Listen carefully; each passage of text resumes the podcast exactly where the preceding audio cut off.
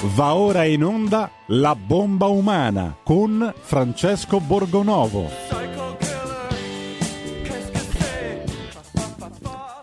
E la linea va subito a Francesco Borgonovo, io ricordo i contatti per intervenire con lui e con il suo ospite, 02 66 20 35 29 il nostro numero di telefono, invece 346 642 7756 per i vostri Whatsapp. Benvenuto Francesco.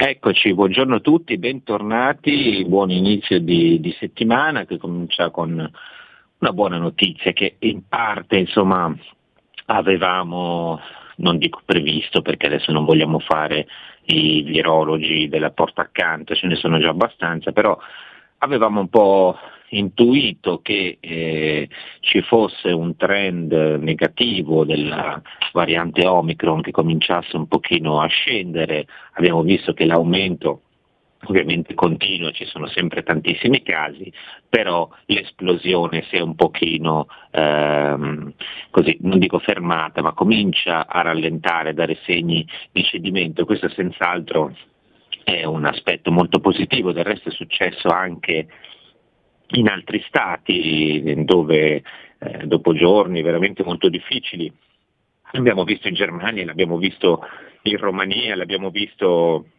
altrove in Europa, dopo picchi e dopo qualche giorno di, con tanti morti, tantissimi contagi ed è, è, cominciato un pochino a scendere indipendentemente dalle varie misure di, di, restrizione che sono state prese. Ovviamente adesso fra un pochino ci diranno eh sì, vedete che abbiamo fatto bene a mettere l'obbligo vaccinale a merito dell'obbligo. Beh, eh, insomma non sembra che sia esattamente così, anzi sembra che eh, queste varianti un po' se ne freghino delle, delle restrizioni eh, sicuramente insomma, c'è una, un'efficacia della, delle campagne che sono state fatte fino adesso, abbiamo visto che i dati, io li, li riporto sempre sulle terapie intensive e effettivamente un po' meno sui, sui ricoveri e, e, sui morti, ma anche lì un po' l'influenza rispetto all'anno eh, scorso si vede insomma, di quello che è stato fatto,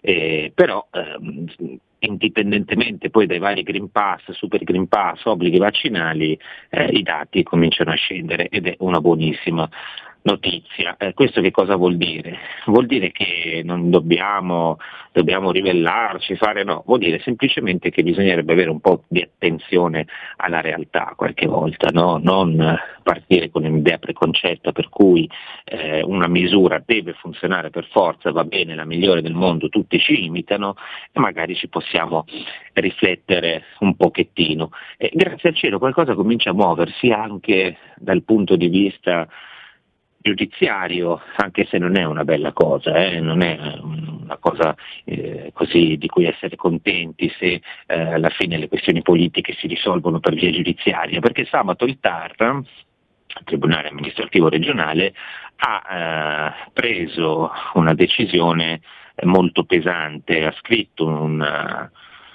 una pronuncia che usa toni veramente molto molto duri nei confronti dell'operato del ministro Speranza, comunque del Ministero della Salute, e ha ribadito che insomma eh, bisognava curare i pazienti.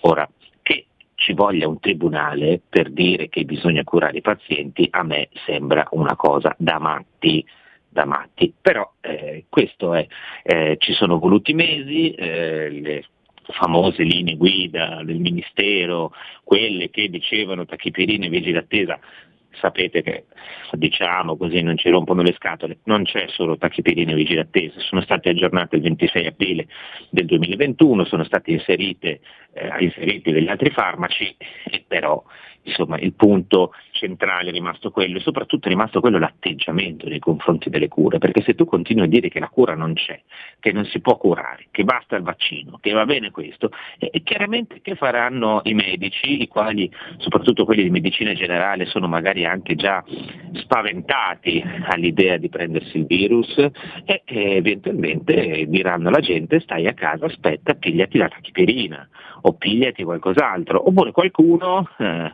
volendo rischiare un po' di più andando oltre le linee guida, ehm, che fa, eh, rischia di suo e dà qualcos'altro, tipo l'aspirina cosa, o i fans e altre cose che hanno dato eh, i medici in, in questi mesi. E, però la decisione del Tribunale è importantissima perché dimostra che eh, dire, noi siamo completamente ormai preda di una gabbia mentale, cioè abbiamo deciso che le malattie non si, non si possono curare, che se uno parla di cura è una specie di criminale no? che se uno dice eh, ma c'è un protocollo, pensate al professor Remuzzi, no, del Mario Negri. Ora, Remuzzi sono eh, settimane che rilascia interviste dicendo bisogna fare terza, quarta, quinta, ventesima dose, sto esagerando, però a fare dei mega spot ai vaccini anche per i bambini. Paginate di interviste sui giornali, no, applausi a scena aperta. Prima, quando diceva di avere messo a punto un protocollo che funzionava su tanti pazienti, un protocollo di cura serio, pubblicato su rivista, pubblicato su rivista, addirittura sono stati due gli studi, perché la prima volta gli hanno detto che era uno studio che non andava bene perché c'erano pochi, è stato fatto su poche persone. E poi dopo l'ha dovuto rifare, però non se ne è parlato, alla fine si guardava un po' così con sospetto, cosa vuole questo Remuzzi che disturba. Ecco, eh, prima quando faceva queste cose insomma, lo ignoravano. Adesso quando dice, poi continua a dire anche che eh, dire, gli antinfiammatori funzionano e che bisogna darli all'inizio, eh, e però finché fa campagna eh, per il vaccino, quindi di fatto aderisce alla narrazione principale, allora va benissimo. Ripeto, io non sto dicendo che non bisogna vaccinarsi, non me ne frega nulla, penso che le persone guardino i dati e siano in grado di decidere da sole. Tra l'altro eh, il funzionamento di, di, di, tutta la campagna lo dimostra, no? non, non c'è bisogno di obbligare le persone, anzi noi abbiamo ottenuto dei risultati eh, controproducenti. Abbiamo esasperato una parte della popolazione, l'abbiamo vessata, l'abbiamo discriminata. Tutto questo per cosa? Per far vaccinare lo 0,5% in più, l'1,6% in più, qualche migliaio di persone in più, tutti gli altri? Perché altri stati non hanno fatto quello che abbiamo fatto noi con la stessa violenza, la stessa ferocia, eppure sono in una situazione migliore? Beh, forse dovremmo domandarcelo. Io provo a chiederlo, ehm, così ovviamente è una domanda un po' retorica, però provo a chiederlo senza cercare di alzare i toni, fare polemiche per niente, cercare di riflettere. Lo chiedo a Germano Bonavedi che è tornato a trovarci dopo il grande successo, devo dire, della sua presenza l'altra volta, eh, molti ascoltatori ci hanno scritto, molti hanno, lo hanno ringraziato per eh, le canzoni che, che, che, ha scritto, che abbiamo fatto anche sentire, una l'abbiamo fatta sentire, oggi ne sentiremo delle altre. Buongiorno Germano. Ciao Francesco a tutti gli ascoltatori, grazie di questo, di questo, di questo invito di, cui sarò assoluta gioia e contentezza. Ma sai, eh, io parto da quello che hai detto tu, che secondo me è fondamentale, cioè improvvisamente dopo appena due anni un TAR si pronuncia e nelle, nelle parole della sentenza le linee guida del Dicastero della Salute hanno di fatto proibito terapie che avrebbero potuto salvare moltissime persone dalla morte. E questa cosa deve fare riflettere, perché se invece di esserci scritto le linee guida del Dicastero della Salute ci fosse stato scritto le linee guida di Germano Bonaveri hanno di fatto proibito terapie che avrebbero potuto salvare moltissime persone dalla morte, io forse sarei al gabbio. E questa cosa mi fa riflettere, cioè è possibile che in questo paese eh, siamo eh, dire, incastrati e, e, e, trattenuti da un manipolo di persone che senza nessuna, dire, senza nessuna logica agiscono contro qualsiasi possibilità di esprimere un'opinione, reprimono il dissenso. Io essendo in questa fase della mia vita assolutamente contrario a, a, a, cedere un passo su quelle che sono delle regole che l'umanità si è data, al Trattato di Norimberga, al Trattato di Oviedo del 2000, la stessa Costituzione, semplicemente perché cerco di mantenere alte quelle, quei, quei principi che secondo me sono fondanti dell'umanità, vengo definito una persona con disagio abitativo, mediamente disoccupata e con la terza media da Repubblica, quindi non, non un, un, giornalino che viene distribuito in otto copie, comunque un, un, giornale che in teoria ha un peso e un peso di, di, di, una sinistra, e tu sai che io sono un uomo che mi definisco di sinistra con un po' di imbarazzo, nel senso che non so più se ho cessato di essere di sinistra io si è trasformata la sinistra per come l'ho sempre intesa da ragazzino a questo punto sono cioè, diventato un po'... Questa, questa definizione me la sono persa, scusami, spiegami bene che cos'è che è successo? Io ho letto su Repubblica che eh, era su Twitter, quindi probabilmente un giornalista di Repubblica, addirittura su Repubblica, che configurava qual è la figura del, del Novax, no? e viene definita persona con la terza media, mediamente, disoccupata e con disagio abitativo. Io queste cose veramente mi vengono in mente quando mi viene in mente quando gli ebrei portavano il Ma quanto no? tempo fa l'hai letta questa cosa? Adesso? Oh, posso cercarla in rete? No, è stata una roba della settimana scorsa, me l'ero segnata. Ah, della settimana? Per... Quindi, insomma, persona che critica la, la, la campagna, quindi, non so, eh, appunto i vari cacciari, i vari Agamben, sono persone con disagio abitativo. No, sì, perché, perché, cioè, abbiamo, apprendiamo da Repubblica che il professor Cacciari è un homeless, no? Guarda, lo, lo, te lo, te lo, che vive nei, nei, negli androni delle case altrui. Cioè... Sì, per non rischiare di essere diciamo così, uno che fa mm, che millanta. Ecco, l'identikit l'ho aperto, sono davanti a un computer, quindi la Repubblica l'8 gennaio 2022 a firma di Michele Bocci, che non so chi sia, eh, l'identikit del Novax, licenza di scuola media, disoccupato e con disagio abitativo. Ecco, io a questo punto mi comincio a chiedere... cioè, capite, io guarda, ne ho lette tante in questi mesi, questa mi ricordo il titolo e la firma, adesso me lo dici, non mi ricordavo il particolare del disagio abitativo, ma eh, a parte che, che diamine vuol dire disagio abitativo? Cioè che stanno in una casa brutta? Che la casa non ce l'hanno, che non, non funziona il riscaldamento nella loro casa, nella casa del Novax.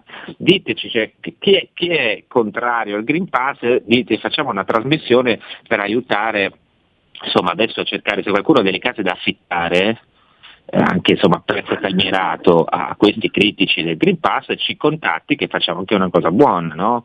mandiamo delle lettere a Repubblica e, e, poi tutti insieme la terza legge, ma quante persone ci saranno in Italia che hanno la terza media disagio abitativo e, e, e tutto insieme? Scusami, ma la domanda che mi viene spontanea, ammesso e non concesso che io abbia la terza elementare, questo disagio abitativo, quindi una poltrona sporca e rotta probabilmente, un materasso senza le molle, e tutti questi problemi, ma è motivo necessario e sufficiente per trattarmi da cittadino di serie B? Se anche io fossi ignorante come una, come una aiuola per, per, capirci, per quale motivo devo essere discriminato?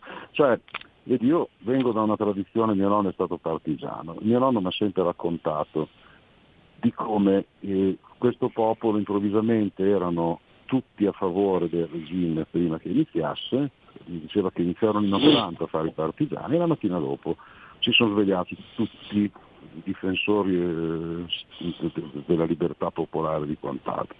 Ora, io che sento sempre parlare di Costituzione, io mm, sono sincero, ho suonato a tanti concerti dove si facevano canzoni della Resistenza e quando cantavo Bella Ciao, io a memoria mi ricordo che Bella Ciao non chiudeva con e questo è il fiore del partigiano morto per la terza dose. Io mi ricordo che tutta la sinistra cantava una canzone che diceva questo è il fiore del partigiano morto per la libertà perché la salute senza libertà non è più tale. E, e, e questa contraddizione interiore di tutta un'idea di, di, pensiero, per cui fra l'altro, cosa che a me personalmente offende, pare che gli intellettuali siano tutti a sinistra. C'è questa idea, io sono sincero, in questo momento da uomo di sinistra faccio molta fatica da diversi anni, l'ho cantata in tutti i miei concerti, questo imbarazzo che ho a definirmi tale.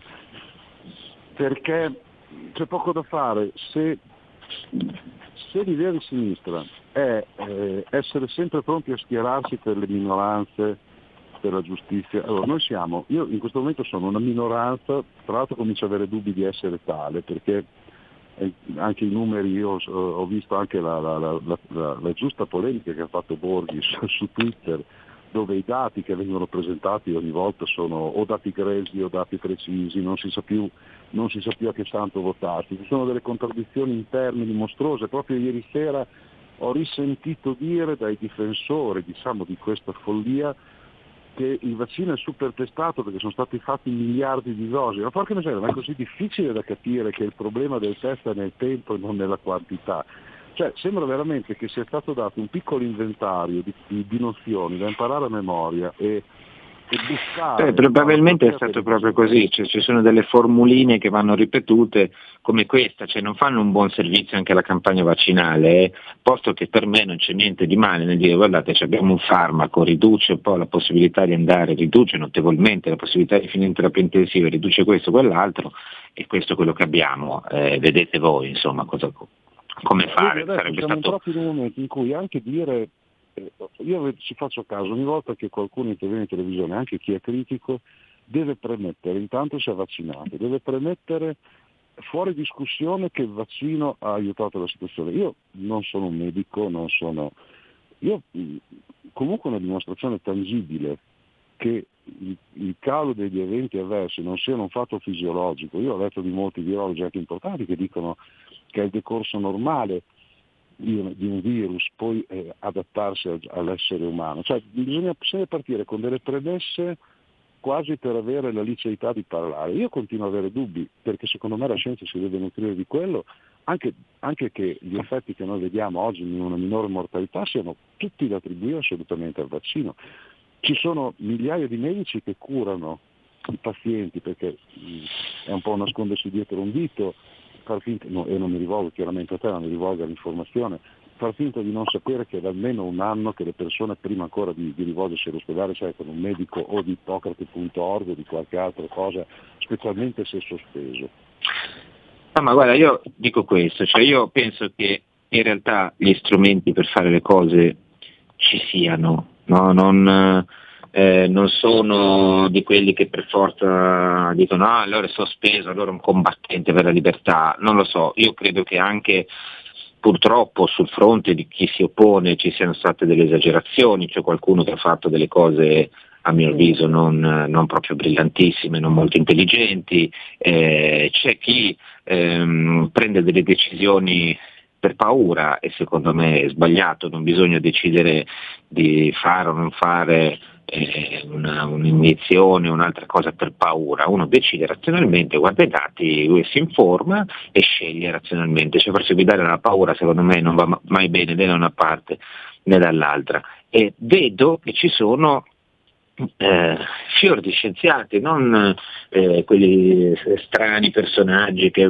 ci sono fior di scienziati che eh, inseriscono eh, di farmaci, fans, cose, tutte robe vendibili, tranquilli, senza nemmeno andare a cercare l'ivermectina, queste cose qui che io non lo so se vanno bene o non vanno bene, magari può darsi che eh, ci siano, del, cioè, non penso che tutte le riviste scientifiche facciano parte del complotto. Sicuramente ci sarà qualcosa che funziona e qualcosa che funziona di meno, però delle cose che funzionano ci sono e bisognerebbe che funzionasse anche la medicina territoriale, cioè che i medici andassero a visitare i pazienti e invece non viene fatto, non è stato fatto durante la prima ondata. Si spedivano diretti in ospedale mandando poi o, o, o alla guardia medica, c'era un caos totale, non sapevi dove andare, magari andavi in ospedale a far aumentare ancora i contagi, cioè questi sono i grandi punti e nessuno, nessuno li ha mai indagati fino in fondo perché non è stato permesso. Noi torniamo fra un attimo con eh, Germano, sentiremo anche una, un'altra, almeno un'altra bellissima sua canzone, poi abbiamo anche un regalo per voi, quindi state lì che torniamo fra pochissimi secondi fra poco. Porta con te ovunque RPL la tua radio. Scarica l'applicazione per smartphone o tablet dal tuo store o dal sito radiorpl.it. Cosa aspetti?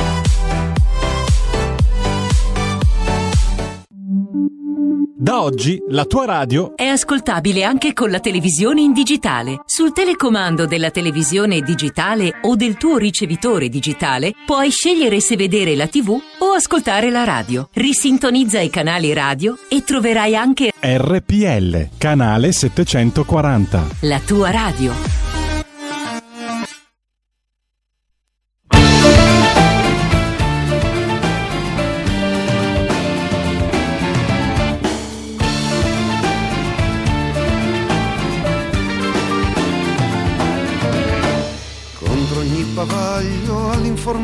Informazione contro chi ha paura della verità, contro giornalisti servi di un padrone, contro opinionisti senza libertà.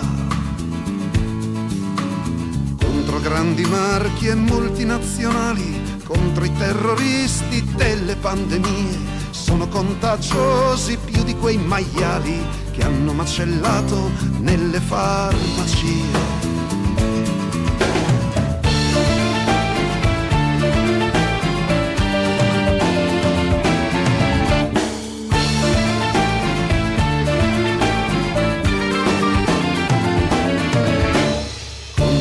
Incentivi alla rottamazione contro sfruttatori della precarietà, contro ogni delirio di globalizzazione e l'azzeramento di ogni identità,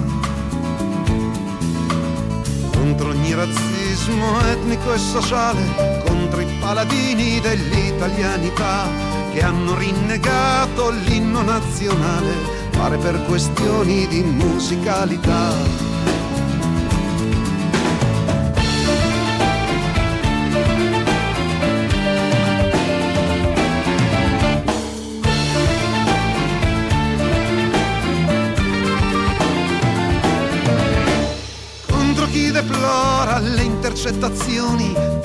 Primigenia di lesa maestà. Sono più immorali le conversazioni dei politicanti di questa società.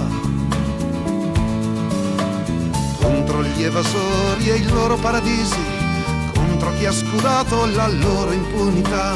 Paghino loro adesso il prezzo della crisi, a noi è rimasta solo la nostra dignità.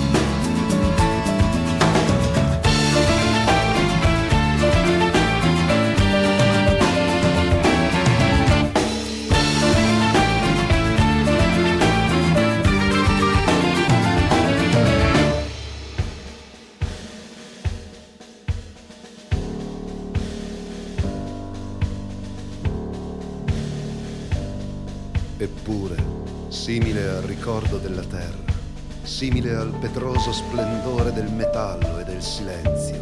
Popolo, patria e avena è la tua vittoria. Avanza la tua bandiera sforacchiata come il tuo petto sulle cicatrici. E ridiamo subito la linea a Francesco Borgonovo.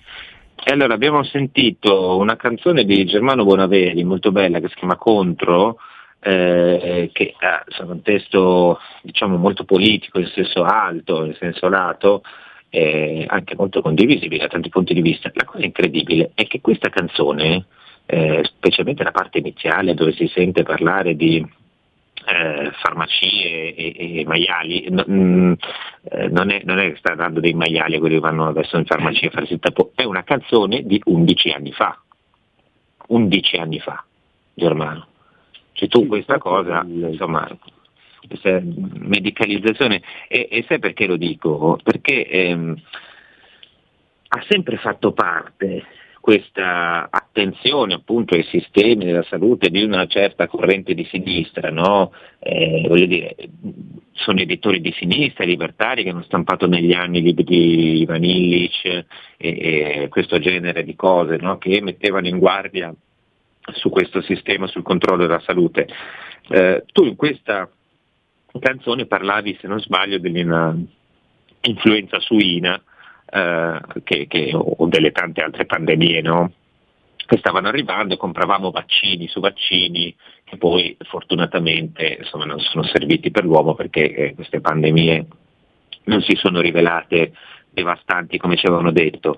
E forse, non so se ti ricordi, magari ti faccio ridere, ehm, un, più o meno nello stesso periodo eh, ci fu un articolo su Repubblica di un signore che diceva più o meno le stesse cose, cioè diceva noi siamo andati, abbiamo paura della nostra ombra, di tutto, abbiamo quest'idea del rischio zero e quindi ci imbarchiamo in queste cose, compriamo vaccini accarrettati appena arriva una roba, ci siamo terrorizzati e forse dovremmo un po' stare attenti anche al predominio delle multinazionali e l'influenza. Sai chi lo diceva su Repubblica? Michele Serra. Quello che oggi, oggi, invece dice che uno che ha scritto che per esempio le signore che volevano andare a messa durante il lockdown erano delle, delle fasciste fondamentalmente. È, è, stato un bel cambio, no?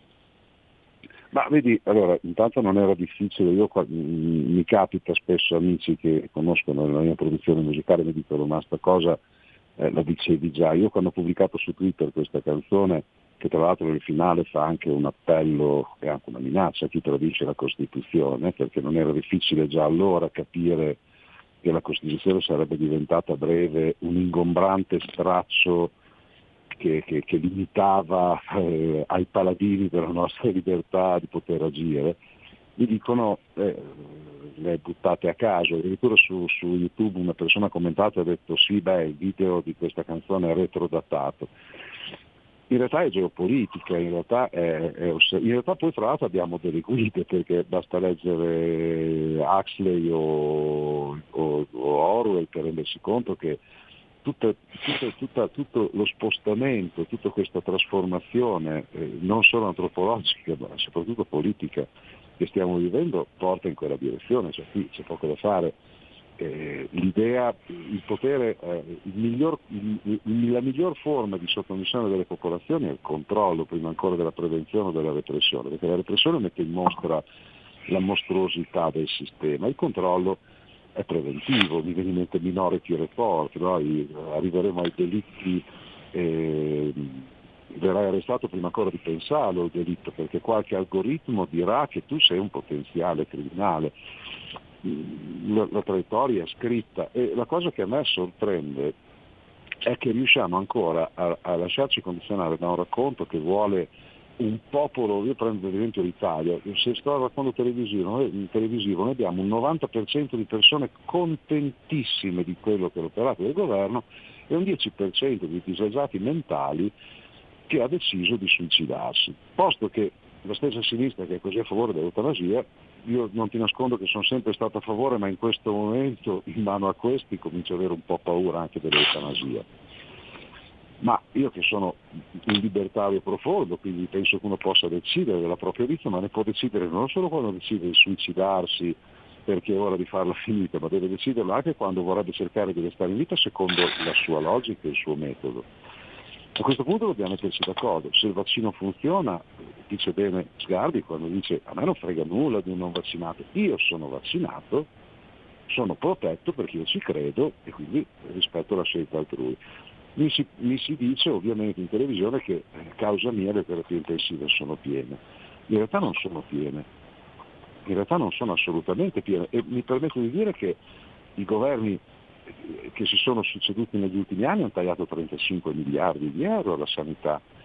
Cioè, mm, io quando penso che un paese è, è, è, nella melma per 1300 ricoverati in una terapia intensiva con 60 milioni di abitanti, mi farai una domanda. Ecco perché su questo solo bisogna fare un po' di chiarezza, perché eh, si dice sempre questa cosa, no?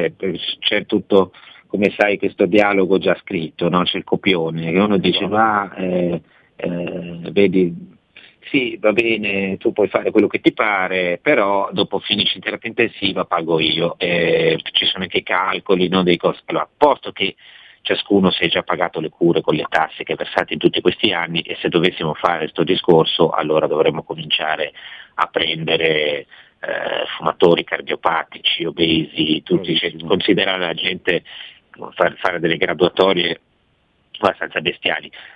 Ma poi il punto è, certo, ci sono sicuramente ospedali sotto pressione.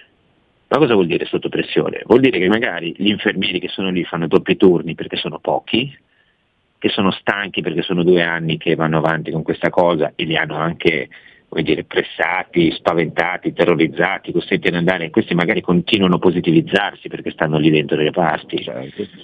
E, e vuol dire che eh, mancano magari, eh, ad esempio in Sicilia, in Sicilia bisognava costruire eh, una, erano previste la costruzione di un, un, bel po', 500 rotti nuovi posti di terapia intensiva, alla fine ne hanno ehm, resi operativi soltanto 96.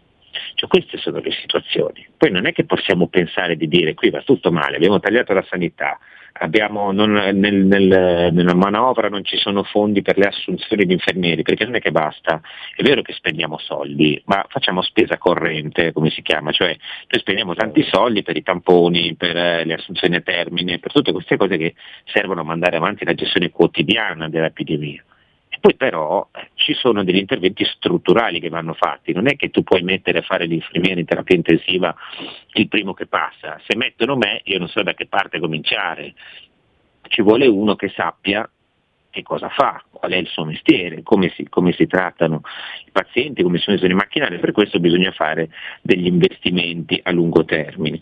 Questo non è stato fatto. Poi la cosa che mette più vestito di tutte si scarica su una minoranza. Oppure, tu dicevi prima Germano, eh, arriveremo a prevenire il crimine, ma è già così, perché io ho visto, ci scrive eh, Gianluca da Milano, e dice mi dispiace che abbiano nuovamente deriso Montagnier come se fosse un cretino. Esatto. Concordo nel sostenere, vabbè, poi ci, ci, spiega tutta la sua visione, è molto lungo quindi non posso leggerlo tutto, però eh, temo, e dice, temo che tutto questo serva a distrarre, a togliere l'attenzione da atti di assoluta gravità che stanno portando avanti in ogni settore, politiche sociali, economiche, finanziarie, produzione del lavoro, eccetera. Sono abbastanza d'accordo, eh, però mi volevo fermare un attimo sulla questione di Montagnier. Allora, io non lo so se Montagnier ha detto delle cretinate. Può anche darsi. Mettiamo che l'abbia dette. Mettiamo che l'abbia dette. Ma perché lui dice delle cretinate, tutti i giornali scrivono no, che è un pazzo, che... e se le dice Burioni, se le dice Bassetti, se le dice Pregliasco, e ne hanno dette, e abbiamo le prove. Perché con loro non succede nulla? Cioè, la domanda è, io come devo valutare un esperto? No? lo devo valutare sull'efficacia delle soluzioni che propone? Beh, se dobbiamo valutarli sull'efficacia delle soluzioni che propongono, eh, tutti i virologi televisivi dobbiamo prenderli, praticamente tutti prenderli e rottamarli, perché non ce n'è uno che abbia trovato delle soluzioni efficaci. No? Hanno proposto mille cose, una contraddittoria con l'altra, e quindi non ci dobbiamo fidare. Secondo, se non devo basarmi sull'efficacia, su cosa de- mi devo basare? Sui titoli? E beh, allora lo premio Nobel, no? Eh, ma eh, se non vanno bene neanche i titoli? No? Perché dice, no, beh, quello lì è vecchio, come ha detto Bassetti, un vecchio rincoglionito, più o meno ha detto questa cosa. Ma scusate, Silvio Garattini è più vecchio di Montagnier. Ma anche allora, perché Gar... stesso non era proprio una ragazzina, se vogliamo proprio guardarci. Per eh, dire. Diciamo, appunto, ma, e, e quindi qual è il punto? Il punto è che, come dicevi tu, è stato già deciso prima. Cioè, visto che Montagnier è considerato un Novax, allora, a prescindere, quello che dice non va bene. È stato già deciso prima che lui dice stupidaggini antiscientifiche. A priori, perché il criterio non è scientifico ma politico. Un criterio scientifico prevede, guarda, può anche darsi che abbia detto delle cretinate Montagnier eh, sabato o, o, o, prima o dopo, continui a dirli, non ne ho idea, ma un criterio scientifico prevede che tu gliele fai dire, le ascolti e poi dici ha ragione per questo motivo, oppure ha torto per quest'altro motivo, oppure proviamo. Questo non viene fatto e magari su alcune cose esagerato, poi sai, un conto parlare in una piazza, un conto parlare in un'intervista, un conto parlare con un articolo in un congresso. Eh, ma su altre cose, insomma, non è che ha avuto proprio sempre torto. Io non lo voglio difendere, non ho gli strumenti, non lo so, per me è arabo quello che dice. Però Guarda, quando io vedo che... penso che io penso che si debba due, due, considerazioni veloci su quello che hai detto. La prima mi viene, mi viene, veramente spontanea. Abbiamo una sentenza anche del TAR e si sa, e lo sappiamo tutti oramai, che le terapie ci sono, ci starebbero e sono, e sono efficaci. Lo dice Remuzi stesso giustamente, con un antinfiammatorio riduci del 90% l'accesso agli ospedali. Se avessero veramente così nasce la nostra salute, da subito, invece di mandare in AS, per esempio da De Donno, mandarci una, una, una un'equipe medica a verificare la veridicità dell'operato di tutti questi medici e avere l'intelligenza di dire cazzarola, questi mi risparmiano la, l'ospedalizzazione, aspetta che per non mettere in crisi le terapie intensive andiamo a indagare, facciamo veramente uno studio serio sull'efficacia dei farmaci. Questo non mi risulta sia mai stato fatto. E quando viene posta anche in televisione la domanda alle famose virostat, dicono eh ma ci vuole tempo, ci vogliono due anni quando improvvisamente Pfizer ti dice che è già pronto a marzo il vaccino per l'Omicron. Tra l'altro mi chiedo allora a questo punto cosa, spari, a cosa ci stiamo immunizzando, pigliando per buona la parola immunizzando. L'altra cosa è che io che da, da ragazzino leggevo i libri dell'Agatha Christie ho imparato che per trovare il colpevole spesso bisogna seguire la pista dei soldi, è una, è una, è una vecchia teoria che secondo me spesso è molto vera. Ora, io mi chiedo, ma quando improvvisamente un malato in terapia intensiva vale 9.000, mi sembra 600 euro al giorno, o quando ho letto che a Catania si può arrivare per un medico vaccinatore fino a 27.000 euro al mese di stipendio, io mi chiedo, ma, ma con un pelino di malizia, ma l'avrebbero usata similarmente per, verso un Novax, no? Ma siamo così sicuri che non sia quasi conveniente avere qualche, qualche malato in più in terapia intensiva? Cioè, sinceramente, ormai abbiamo prove su prove, dimostrazioni su dimostrazioni di medicinali e terapie che funzionano. Io ho avuto il Covid all'inizio, quindi diciamo in teoria la versione più pesante. Mia moglie è un'ex biologa, è biologa tutta la vita ma ha smesso l'attività, lavorava a Torino, appena l'abbiamo preso mia moglie mi ha detto non usciamo, ci quaranteniamo. Noi abbiamo fatto la quarantena più lunga della storia italiana, noi abbiamo iniziato a gennaio a stare in quarantena, perché hai una, un senso di comunità sociale che ti fa dire vado a non contagiare. Ancora non si parlava, ancora ci, si diceva di mangiare i, i cose, mangiare giapponese, gli involtini primavera, si diceva un abbraccio a un cinese, noi ci siamo isolati e come ho sempre fatto quando ho preso le mie belle influenze eh, stagionali, ho preso le mie aspirine, ho fatto un aerosol eh, a base cortisonica e ho preso, guarda un po', l'azitromicina che eh, adesso Pfizer la rimetterà come molecola di distribuzione mi sembra da febbraio, improvvisamente è sparita, perché anche se non sono medico sapevo che era cosa buona e giusta impedire nel corso della polmonite di avere anche un'infiammazione, un'infezione batterica stata dura, ne sono uscito, tra l'altro non mi viene riconosciuta nessuna immunità, quando pare che gli studi facciano notare che ci sono almeno sei Nobel della medicina, stavo cercando la lista ma non l'ho trovata, che sono contrari a questa narrativa, non solo il povero Montagnier, abbiamo medici come, eh, come Stramezzi, abbiamo Bella Vita, ne abbiamo tanti e che non vengono mai ascoltati perché evidentemente eh, sono dei disagiati senza casa anche loro, io vorrei vedere il divano di bella vita e probabilmente alle molle che saltano fuori quando ti siedi. Dentro tutto questo, eh, veramente credo che la narrativa di questo 90% di persone così entusiaste non ci sia. Noi stiamo in lockdown, Bologna ha un calo del 90% sul turismo, dell'80% sull'accoglienza e del 40% sulle attività commerciali. Io dieci anni fa dissi in un'intervista che non venne mai trasmessa, lo posso dire anche se potrei essere smentito, ma potrei chiamare il giornalista magari per onore a dire se dico una boiata oppure no. Venne intervistato da News 24 e dissi che Draghi sarebbe stato, che l'Italia avrebbe avuto il percorso uguale identico a quello della Grecia. Noi, ho sempre detto guardate la Grecia, noi saremo lì fra otto anni. E noi stiamo grecizzando questo paese. La gente non sa che in Grecia non arriva l'insulina, non c'è insulina, le, le forniture di sangue sono calate del 50% negli ultimi sei anni perché la Grecia non paga. Eh, questo è uno dei, dei grandi problemi che, che, che, ci riguarda, insomma, il taglio poi delle, delle, risorse, tagli tra l'altro abbastanza sommari come sono stati fatti, poi si finisce lì. Abbiamo una telefonata, buongiorno. Buongiorno, sono Giorgio da Monza.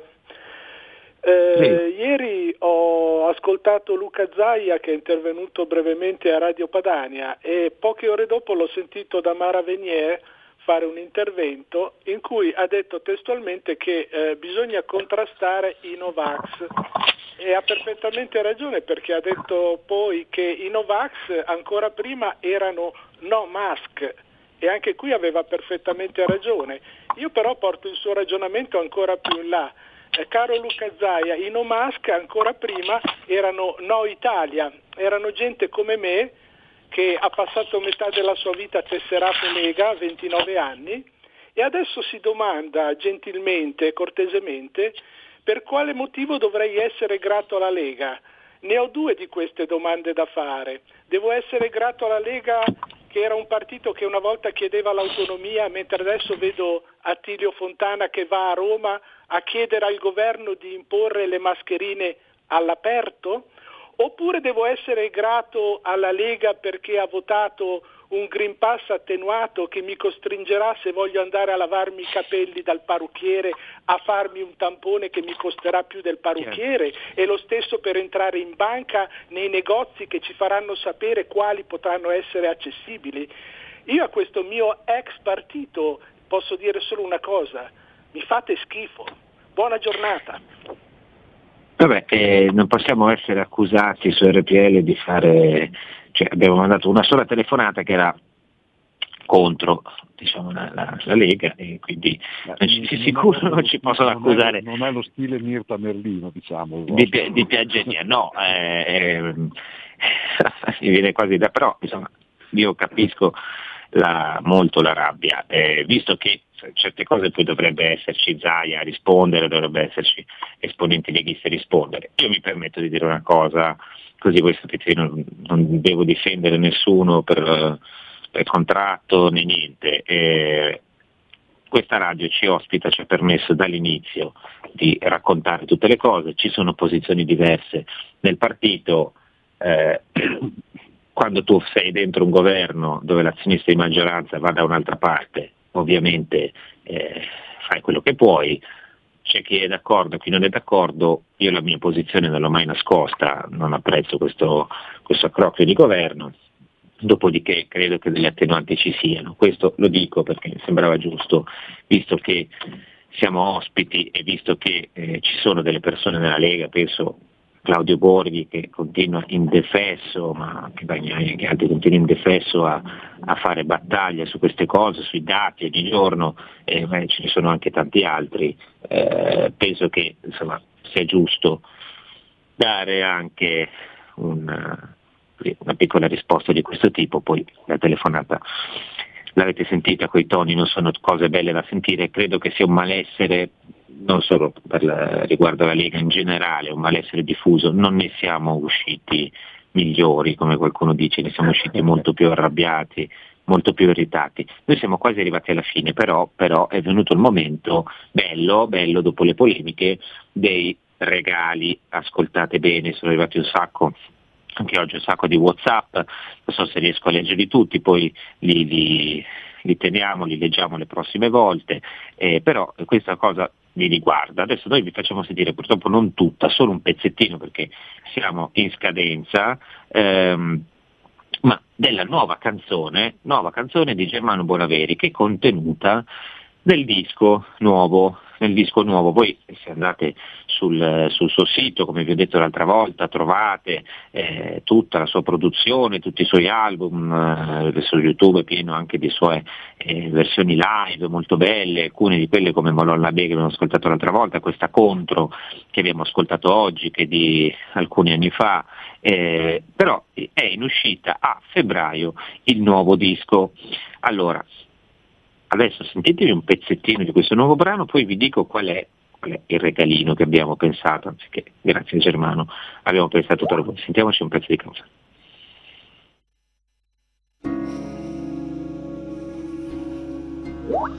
Un cane tra i rifiuti tenta la fortuna lontana un'ambulanza. Ulula la luna. C'è una prostituta che vende il suo dolore. Ma questa notte fredda nessuno può pagare. Un giocattolo ferito. Giace nel cortile.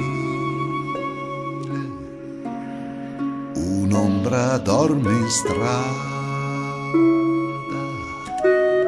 Protetta da un giornale dietro le persiane. Un vecchio sbircia il mondo, cercando con lo sguardo disilluso la ragione di ciò che sta vedendo. Non è colpa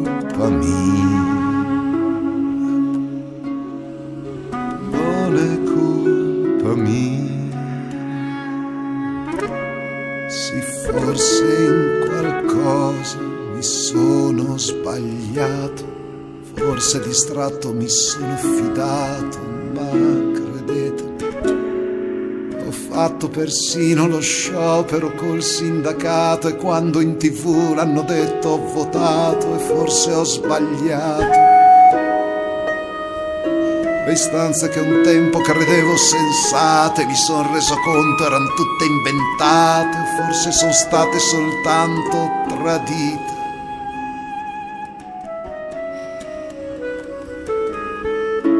Adesso che fare? Sono stato fregato e non è colpa mia.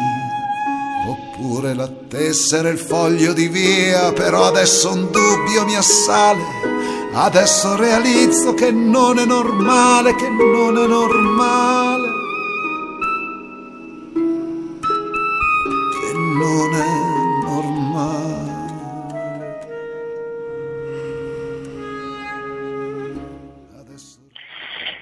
Questo brano bellissimo che purtroppo eh, facciamo sentire tutto, ma anche, c'è anche un perché, nel senso così vi fate un po' la bocca, come si dice, vi, vi, sale l'appetito, potete sentirlo tutto interamente insieme ad altri pezzi bellissimi come quello che abbiamo sentito settimana scorsa nel nuovo album di Germano Moraveri che si chiama Foul, l'ho pronunciato con l'accento giusto Germano? Perfetto, vuol dire lupo in gaelico.